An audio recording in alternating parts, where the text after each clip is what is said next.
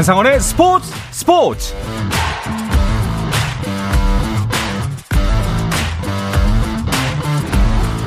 스포츠가 있는 저녁 어떠신가요? 아나운서 한상원입니다. 오늘 이슈들을 살펴보는 스포츠 타임라인으로 출발합니다.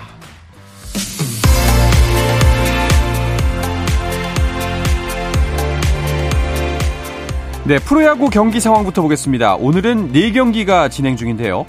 6위 NC가 5위 기아와의 격차를 좁힐 수 있을지가 가장 궁금합니다. 하지만 오늘 상대는 켈리 선발의 LG여서 쉽지 않은 경기가 예상됐었는데요. LG도 1위 추격을 위해서 물러설 수 없는 상태입니다. 켈리가 켈리를 상대로 NC가 분전하고 있습니다. 연속 안타에 이은 양의지의 희생 플라이로 먼저 한 점 가져가는 NC, 5회 김현수의 희생 플라이로 똑같이 한 점 추격하는 LG입니다. 6회 말 LG가 한 점 더 추가하면서 역전했습니다. 2대 1입니다.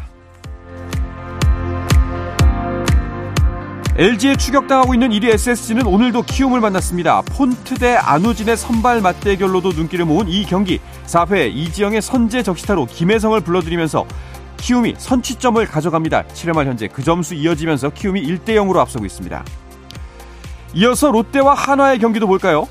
이래서 팬들은 롯데 이대호의 은퇴를 바라지 않나 봅니다. 이대호의 선제 투런 홈런으로 먼저 앞서가는 롯데 전준우의 적시타로 한 점 추가합니다. 하지만 2회 말 두 점 추격하는 한화 거기에 한 점 더 더하면서 6회 초 3대 3으로 경기는 원점입니다. 마지막으로 삼성 대 두산의 경기 상황도 살펴보겠습니다. 강승호의 2점 홈런으로 기분 좋게 출발하는 두산. 하지만 어이없는 수비 실책으로 2점을 내준 것을 시작으로 1회 6실점, 2회 피렐라의 홈런을 시작으로 추가 2실점하면서 경기 초반부터 두산이 무너집니다. 6회 초 현재 삼성이 9대 3으로 앞서고 있습니다. 한국 프로야구 OB 모임인 사단법인 1구회가 이대호를 2022 뉴트리 디데이 1구상 대상 수상자로 선정했습니다. 1구회는 은퇴를 예고한 이대호는 현역 마지막 시즌이라는 게 믿기지 않는 뛰어난 경기력을 발휘하며 KBO 리그에 활력을 불어넣고 있다고 선정 배경을 설명했습니다. 류현진의 소속팀인 미 프로야구 토론토 블루제이스가 2년 만에 포스트 시즌 진출을 확정했습니다.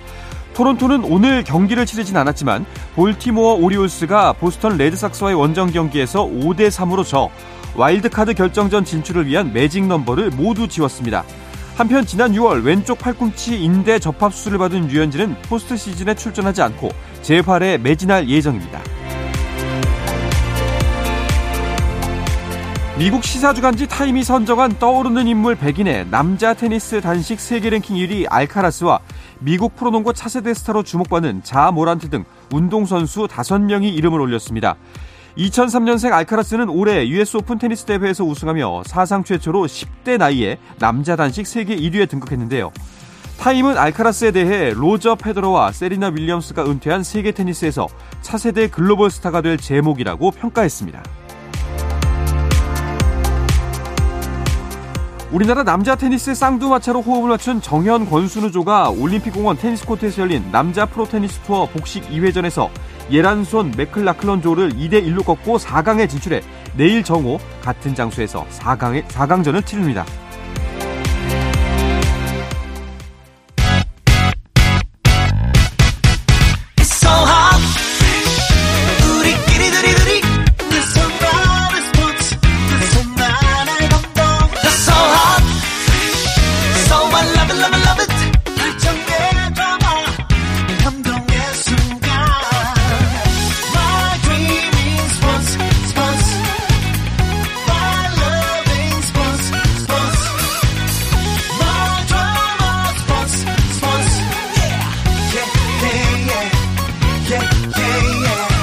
스포츠 스포츠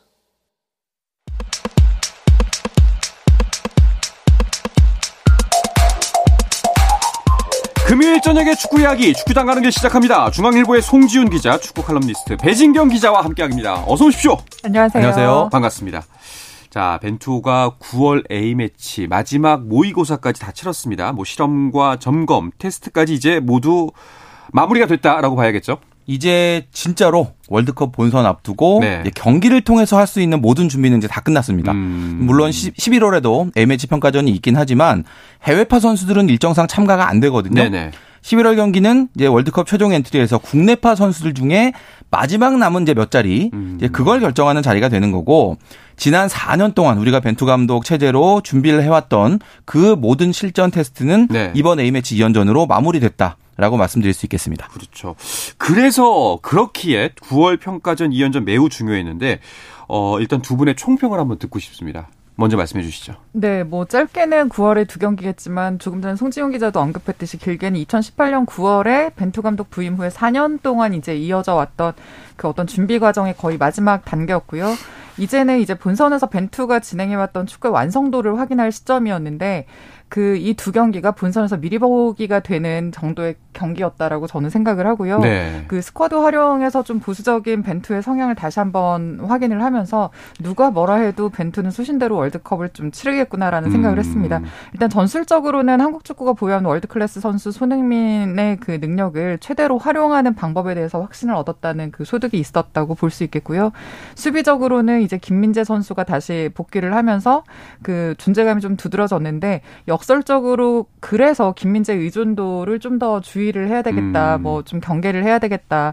그래서 수비 조직력의 안정화, 중원 조합에 대한 고민 같은 과제를 좀 확인했던 시간인 것 같습니다. 네, 송기훈 기자는요. 뭐 저는 한마디로 정리하면 마무리도 벤투스러웠다. 아. 네, 정도로 정리할 수 있을 것 같은데요. 네. 지난 4년 동안에 벤투 감독이 정말 모든 전권을 다 가지고 대표팀을 조립을 해왔거든요. 뭐 협회의 개입 없이 진짜 100%를 다 본인의 결정으로 해왔는데 이 마지막 두 경기에서도 바로 그런 환경에서 치러졌고요. 자연스럽게 지난 4년 동안에 이 벤투어가 보여준 그런 장점들 앞에서 이제 배진경 기자가 설명했던 그 내용이 이제 축약판인데 장점도 그대로, 단점도 그대로 음, 다 보이는 음. 이제 그런 평가전이었다라는 생각입니다. 알겠습니다. 뭐 좀 말에 뼈가 있는 것 같은데 그 좀 더 깊게 이야기를 좀 나눠볼게요. 일단 공격진은 아까 말씀하셨다시피 손흥민 선수 활용도 최전방에 역시나 포진시켰죠. 네, 코스타리카전에서는 황의조 선수와 투톱을 이뤘고 카메룬전에서는 이제 최전방 원톱으로 나섰는데 그 손흥민 선수가 벤투에서는 그동안 주로 윈, 왼쪽 윙포워드로 그 역할을 맡았던 것과 좀 달라진 점 달라진 점이라고 볼 수 있겠고요. 사실 손흥민은 여러 가지 능력을 갖고 있는 공격 자원입니다. 뭐 아시겠지만 기본적으로 프리미어리그에서도 인정받은 득점력을 가지고 있고 또 빌드업 상황에서 연결이라든가 볼 운반이라든가 패스 시야에서는 이제 모두 그 대표팀 최상의 능력을 보유하고 있는 선수인데 이 여러 가지 능력 중에서 초, 손흥민을 본선에서 그 능력을 최대치로 좀 활용할 수 있는 자리가 어디인가를 좀 많이 고민을 했던 것 같고요. 그 자리가 이제 이번에 그 최전방에 계속해서 서는 것으로 좀 어, 음. 벤투가 이런 준비를 하고 있구나라는 그 확인하는 시간이 될 수 있었던 것 같습니다. 손흥민 선수가 최전방에 서면서 자유롭게 최전방에 서지만 사실은 또 측면과 이선을 왔다 갔다 하면서 좀 자유롭게 움직이는 모습이 있었고요. 덕분에 이제 그 다른 선수들 손흥민에게 견제되는 그 어떤 상대 수비를 통해서 좀 분산되는 네. 어 이제 다른 선수들이 그 분산되는 지역에서 다른 그 공격 기회를 만들어 나가는 모습들을 보면서 아 손흥민이 좀 더 저렇게 움직일 수도 있겠다라는 시사점을 어좀 주어 져줬고요. 네. 그리고 손흥민 선수가 최전방으로 나서면서 그동안 손흥민 선수가 섰던 왼쪽 자리에 오른쪽 윙포워드로 주로 출전했던 황희찬 선수가 이제 자리를 옮기면서 훨씬 더 좀 자연스럽고 폭발적인 모습을 보여줬는데 사실 황희찬 선수가 축구를 한 이래로 계속 그 자리에 서는 게 좀 익숙했던 선수거든요. 음. 편하게 뛰면서 좋은 장기들을 좀 많이 보여줬던 것 같습니다. 네. 지난 경기 카메룬전 같은 경우에는 손흥민 선수에게서는 좀 보기 힘든 헤더골도 넣었잖아요. 손흥민 선수가 이제 중원에서 볼을 잡아서 이제 황희찬 거쳐서 김진수로 이어지는 네. 그 왼쪽 측면을 뚫어 나가는 그 과정도 사실 참 멋졌고요. 그리고 그 역습의 출발점 역할을 했던 손흥민 선수가 그 공이 나가는 과정을 보면서 본인이 쇄도해서 그 슈팅할 수 있는 그 지점까지 또 달려갔던 네네. 그 장소까지 가고 있었던 그 집중력도 음. 칭찬하고 싶은 그런 이제 장면이었고 아 역시나 손흥민이구나. 음. 예, 우리가 이번 월드컵에서 손흥민이라는 선수가 있었지라는 걸 다시 한번 일깨워주는 그런 장면이었던 것 같습니다. 네. 한 가지 공격면에서 아쉬웠던 점은 이제 황의조 선수의 활약을 기대를 많이 했는데 그 골 감각이 아직까지는 무딘 것 같다는 평가입니다. 네, 사실 벤투에서 황희조 선수가 꾸준히 좀 많은 득점 역할을 해줬던 선수인데 아쉽게도 이번 두 경기에서는 모두 무득점이었고요. 어, 카메룬전에서는 이제 후반 27분에 교체 출전을 했다가 10분 만에 허리 통증을 호소하면서 나왔거든요. 네. 출전 시간 자체도 짧았습니다.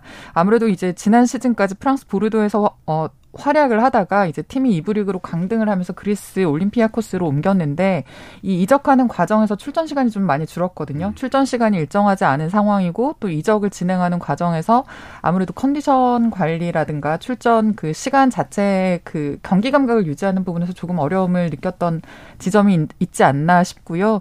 그 실제로 이제 황희조 선수 같은 경우 이제 그 허리 통증을 호소하던 당시에 어 스피드 있게 좀 움직이다 보니까 통증이 느껴져서 그 음. 근육통이 올라왔다라고 음, 본인이 설명을 했는데요. 이런 과정이 사실은 이제 경기 감각이 좀 일정하지 않을 때좀 음. 나타나는 증상들이잖아요. 아, 이 부분 조금 아쉽기는 했지만 그 월드컵이 이제 본선까지 두 달 정도 두 달도 채 남지 않았는데 네. 경기력 관리를 좀 잘 하고 컨디션 관리도 잘 해서 좀 골 감각을 회복했으면 좋겠습니다. 어, 부상 정도는 심각하지 않다고 하죠. 네, 그냥 근육통 수준인 걸로 이제 네. 밝혀졌는데요. 이게 후반에 교체 투입됐던 선수가 10분 정도 소화하고 다시 나갔다. 음. 이거는 사실 뭐 누구 책임이냐를 떠나서 여러 가지로 좀 바람직하지 못한 네네. 그런 상황이긴 음. 한데 그러니까 황인조 선수가 코스타리카전에서 그 이후로 허리 통증이 약간 있었다는 이야기도 했었고 일단은 뭐 지금 이게 뭐 누구 잘잘못을 가리는 것도 물론 필요하지만 그거보다는 선수가 심각한 부상이 아니고 뭐 회복할 수 있다. 월드컵에 나가는데 문제가 없다라는 그 상황으로 뭐 좀 위안을 삼아야 되지 않을까 네. 싶은 생각이 드네요. 이번 평가전 보면은 이제 손준호 선수의 발견이 가장 큰 수확이다라는 평가도 있더라고요. 네, 맞습니다. 코, 코스타리카전과 이제 카메룬전의 그 중원 조합이 조금 달랐는데요. 코스타리카전에서는 그 4-1-3-2의 3선에 정우영 선수 혼자 섰었고 카메룬전에서는 4-2-3-1그 3선에 손준호와 황인범 선수가 섰습니다. 그 정우영 선수 같은 경우는 이제 미드필드에서도 수비 진영에 좀 가까, 가깝게 위치를 하면서 적극적인 몸싸움이나 볼 경합을 통해서 수비 라인을 보호하고 또 상대 역습을 저지하는 그런 역할을 좀 더 많이 해주는 수비력에서 안정감을 주는 선수인데 그에 비해서 손준호 선수는 활동량과 기동력으로 이제 수비 지역을 좀 커버를 하면서 네. 전방으로 이제 볼을 연결을 할때 그 코스 어 그러니까 공간 뒷공간을 노리는 그 정확한 롱패스를 네. 좀 배급을 잘 해주는 선수거든요. 그 동안 이제 벤투 축구가 빌드업을 굉장히 좀 강조하는 그런 축구를 했는데 그 전진하는 과정이 굉장히 좀 간결해졌다는 면에서 저는 이번에 손준호 선수의 역할이 음. 좀 이전에 그, 어, 나섰던 선수들과는 좀 차별점을 갖는 지점이 있다라고 생각을 합니다. 어, 송지용 기자 어떻게 생각하세요? 뭐 정우영 선수와 손준호 선수 둘 다 나름대로의 장단점이 있겠죠? 그러니까 정우영 선수 같은 경우는 삼선에서의 역할에 최적화된 선수예요. 네. 특히나 벤투호가 출범 이후로 계속 수비의 문제점을 드러내고 있기 때문에 그렇죠. 일단 수비에 잘 보강이 되는 그런 선수가 이 자리에 필요한 건 사실이고 그런 점에서 그동안 쭉 정우영 선수 위주로 벤투 감독이 왔었던 건데 그 배진경 기자 말했던 대로 우리가 수비만 하다 월드컵에서 끝날 건 아니거든요. 음. 볼을 잡았을 때 효과적으로 빠르게 앞으로 전달해 줄 수 있는 그 능력도 이 자리에서 만약에 갖출 수 있다면 정말 좋은데 그렇다고 한다면 사실 손준호 선수의 이 능력이 우리 벤투호에도 분명히 필요하다라는 음. 걸 이번 평가전을 통해서 볼 수 있었던 것 같고요. 네. 뭐 글쎄요. 정우영 선수가 혼자 서는 경우도 있고 뭐 정우영과 황인범 내지는 뭐 손준호와 황인범 내지는 정우영과 손준호가 쓸 수도 있겠죠. 이런 다양한 조합에 대한 벤투 감독의 마지막 고민이 생겼다. 음. 네, 이렇게 판단할 수 있겠습니다. 알겠습니다. 자, 수비진도 살펴보겠습니다. 김민재 선수의 복귀가 일단은 가장 도드라진 변화였죠. 네, 근데 사실 그 어느 경기에서는 수비수가 굉장히 돋보인다라는 거는 우리가 위험한 상황도 많았다라는 얘기가 될 수 있겠고요. 그렇죠. 김민재 선수가 돋보인 건 사실상 이제 김민재 선수 개인 역량인데 김민재 선수의 강점을 우리가 굳이 언급하지 않아도 이제 충분히 좀 아시는 부분이 있을 텐데 사실 그 역설적으로 이렇게 김민재 선수가 두드러질수록 김민 수비는 사실 개인 역량이 아니라 조직력으로 움직이는 네.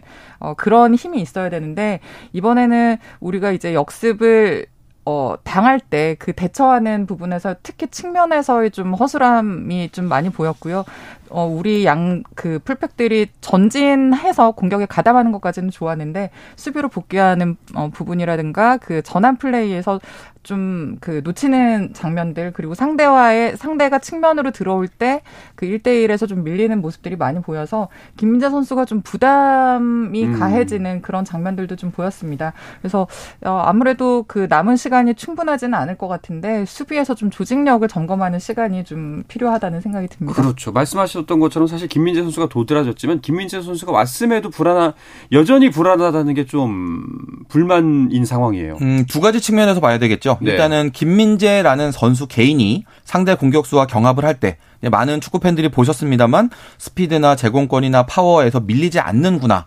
충분히 혼자서도 막을 수 있구나라는 거를 이제 우리가 발견할 수 있었는데 수비진 전체를 놓고 봤을 때는 사실 벤투 감독의 전술 특성상 측면 사이드 풀백들이 많이 올라가거든요. 네. 그 자리를 이제 배진경 기자도 앞에서 언급을 해줬지만 그 공격에 가담했던 선수들이 내려오거나 아니면 그 주변에 있는 선수들이 그 빈자리를 빨리빨리 메꿔주는 이 유기적인 움직임들이 있어야 되는데 우리 수비가 불안한 건 사실 그게 잘 안 되기 때문이고요. 음. 김민재라는 정말 대단한 수비수가 와서 자기 지역을 커버를 해준다고 해도 이런 유기적인 흐름이 잘 맞춰지지 않는 상황이라면 김민재만으로는 이거는 해결되는 그렇죠. 수가 없는 문제다라는 걸 우리가 다시 한번 또 확인할 수 있었죠. 알겠습니다.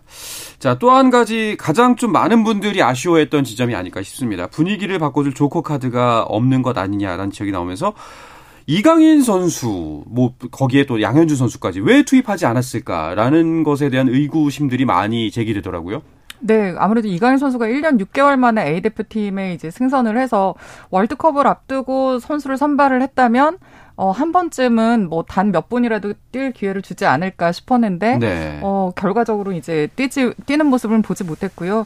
어, 이러한 어떤 그 좀 아쉬워하는 목소리는 9월 A 매치 두 경기에 대한 그 시각차가 있는 게 아닌가라는 생각이 드는데 같은 평가전이라고 해도 이제 벤투 감독 입장에서는 4년여 동안 팀을 이끌어오면서 월드컵으로 가기 직전에 팀으로서의 완성도를 좀 점검하고 음. 싶었던 그 측면이 컸다고 보고요.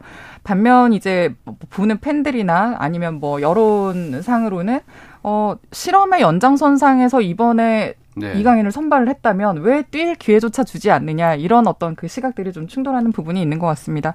어 사실 또 그리고 벤투 감독이 이번에 그어 그 교체 카드로 뭐 나상호 선수라든가 권창훈 선수를 활용을 하긴 했는데 우리가 예상 가능한 범위에 있던 선수들이었고 최근에 컨디션이 뭐 부상 문제라든가 약간의 난조가 좀 있었던 지점이라고 보면 지금 스페인 라리가에서 굉장히 지금 좋은 경기력을 보였던 이강인 선수를 한 번쯤은 투입을 해볼 만하지 않았나라는 어떤 좀 아쉬운 목소리가 나오는 것도 어, 사실인 것 같습니다.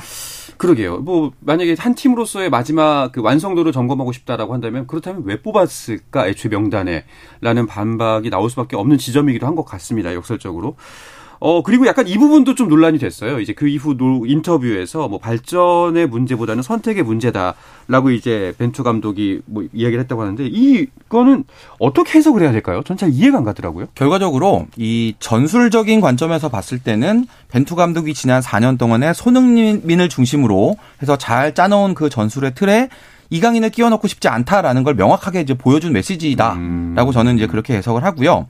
선수의 관점으로 봤을 때는 사실 지금 대표팀 안에서 이강인 선수와 비슷한 역할을 할 수 있는 선수들이 황인범 또는 이재성 이런 선수들이 있는데 이두 선수로 지금 내 전술에 충분하다. 나는 만족하고 있다라고 얘기한 걸로 네. 저는 그렇게 해석을 합니다.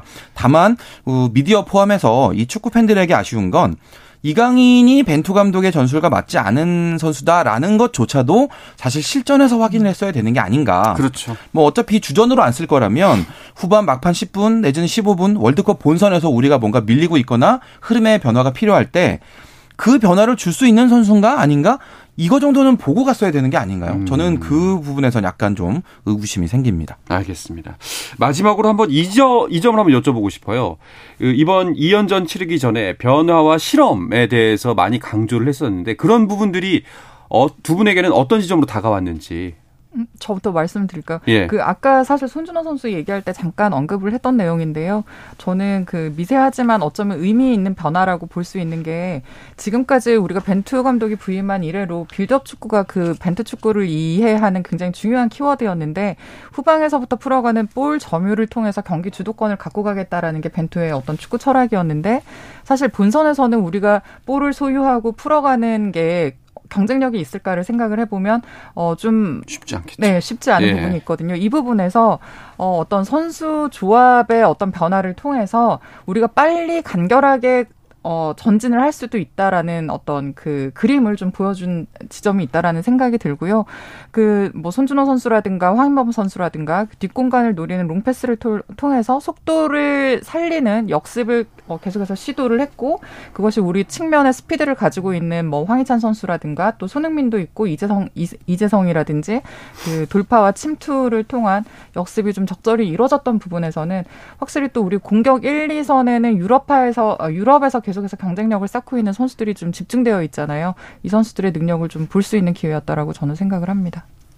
저는 아주 짧게 정리할게요. 네. 예. 그 강론에서는 좀 변화가 보였지만 총론은 대동소이. 음, 네. 알겠습니다. 이제 뭐 주어진 기회는 거의 다 썼고요. 이제 뭐 성과도 있었고 아쉬운 점도 있었지만 이 모든 부분을 강화하고 좀 보완하는 기간이 됐으면 하는 바람입니다. 자, 9월 A매치를 마친 국가대표 선수들은 모두 소속팀으로 돌아가고 이제 K리그도 이번 주말부터 재개가 되는데요. 이야기는 잠시 쉬었다가 와서 나누겠습니다. 한상원의 스포츠 스포츠와 함께 계신 지금 시각은 8시 50분입니다.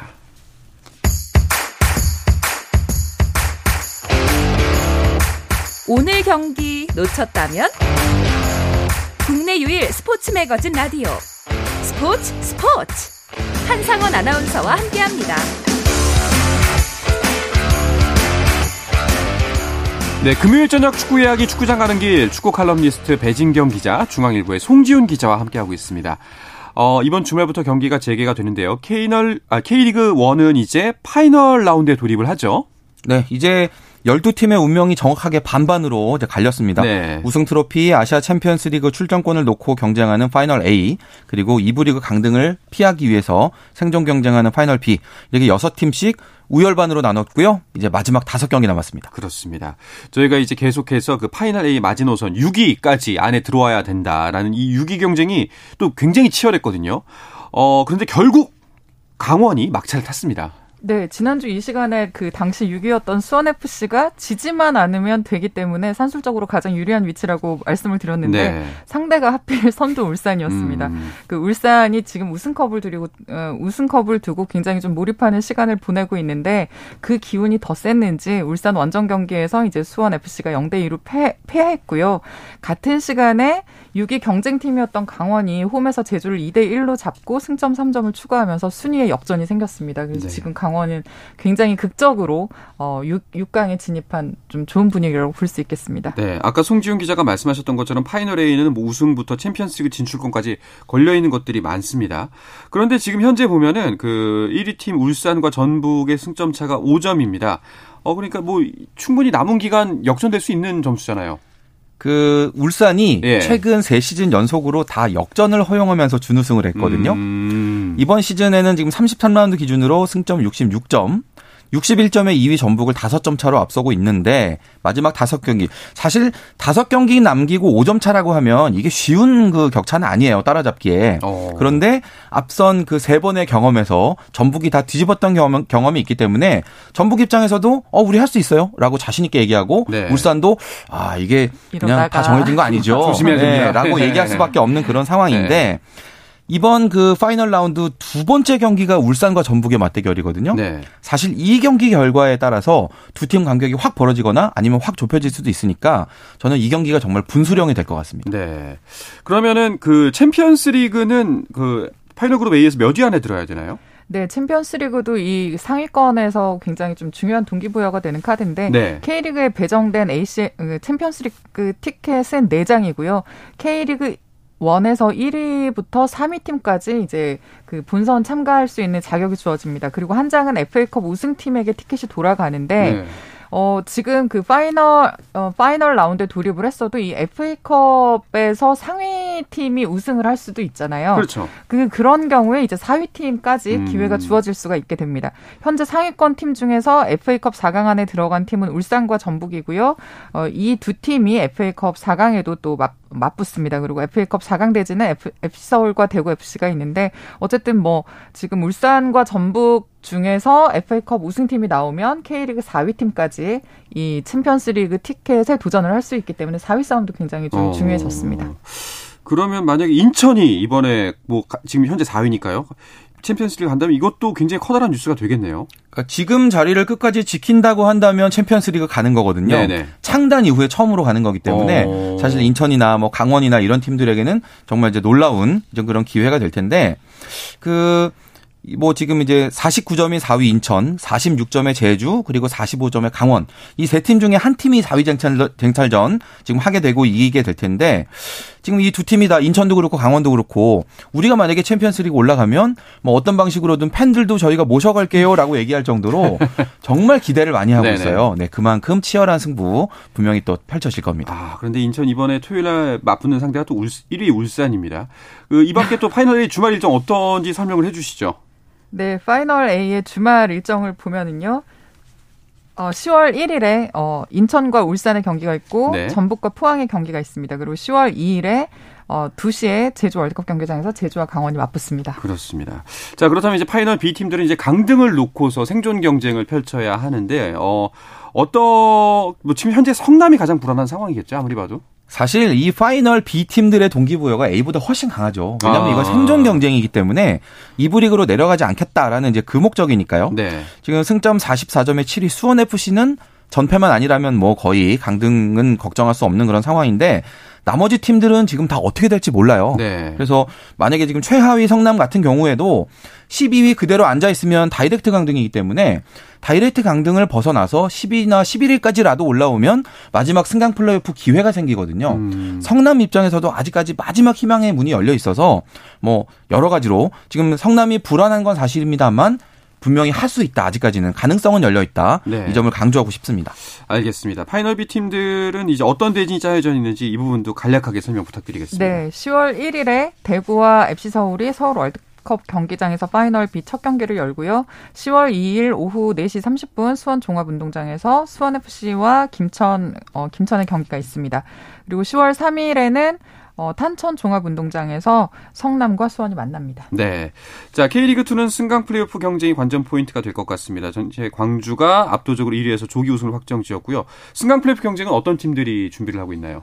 네. 아무래도 지금 광주는 이미 지금 승격이 확정되어 있는 상황이기 때문에 이제 2위부터 5위까지 음. 그 이 팀들이 중요할 텐데 현재 2위 대전이 이 순위를 그대로 유지하면 승강 플레이오프 그대로 올라갈 수 있고요. 네. 현재 3위 안양, 4위 부천, 5위 경남 이 팀들이 만약에 이 순위를 그대로 끝까지 유지한다면 이 팀들끼리 플레이오프를 치러서 살아남은 한 팀이 마지막 그 K리그 10위 팀과 플레이오프를 하게 되겠죠. 네, 알겠습니다. 자, 이야기를 끝으로 금요일 저녁에 축구 이야기 중앙일보 송지훈 기자, 축구 칼럼니스트 배진경 기자와 함께한 시간 여기서 마치도록 하겠습니다. 두 분 오늘도 고맙습니다. 감사합니다. 감사합니다. 네, 주말 스포츠 스포츠는 9시 20분부터 함께 하실 수 있습니다. 저는 월요일 저녁 8시 30분에 다시 돌아오겠습니다.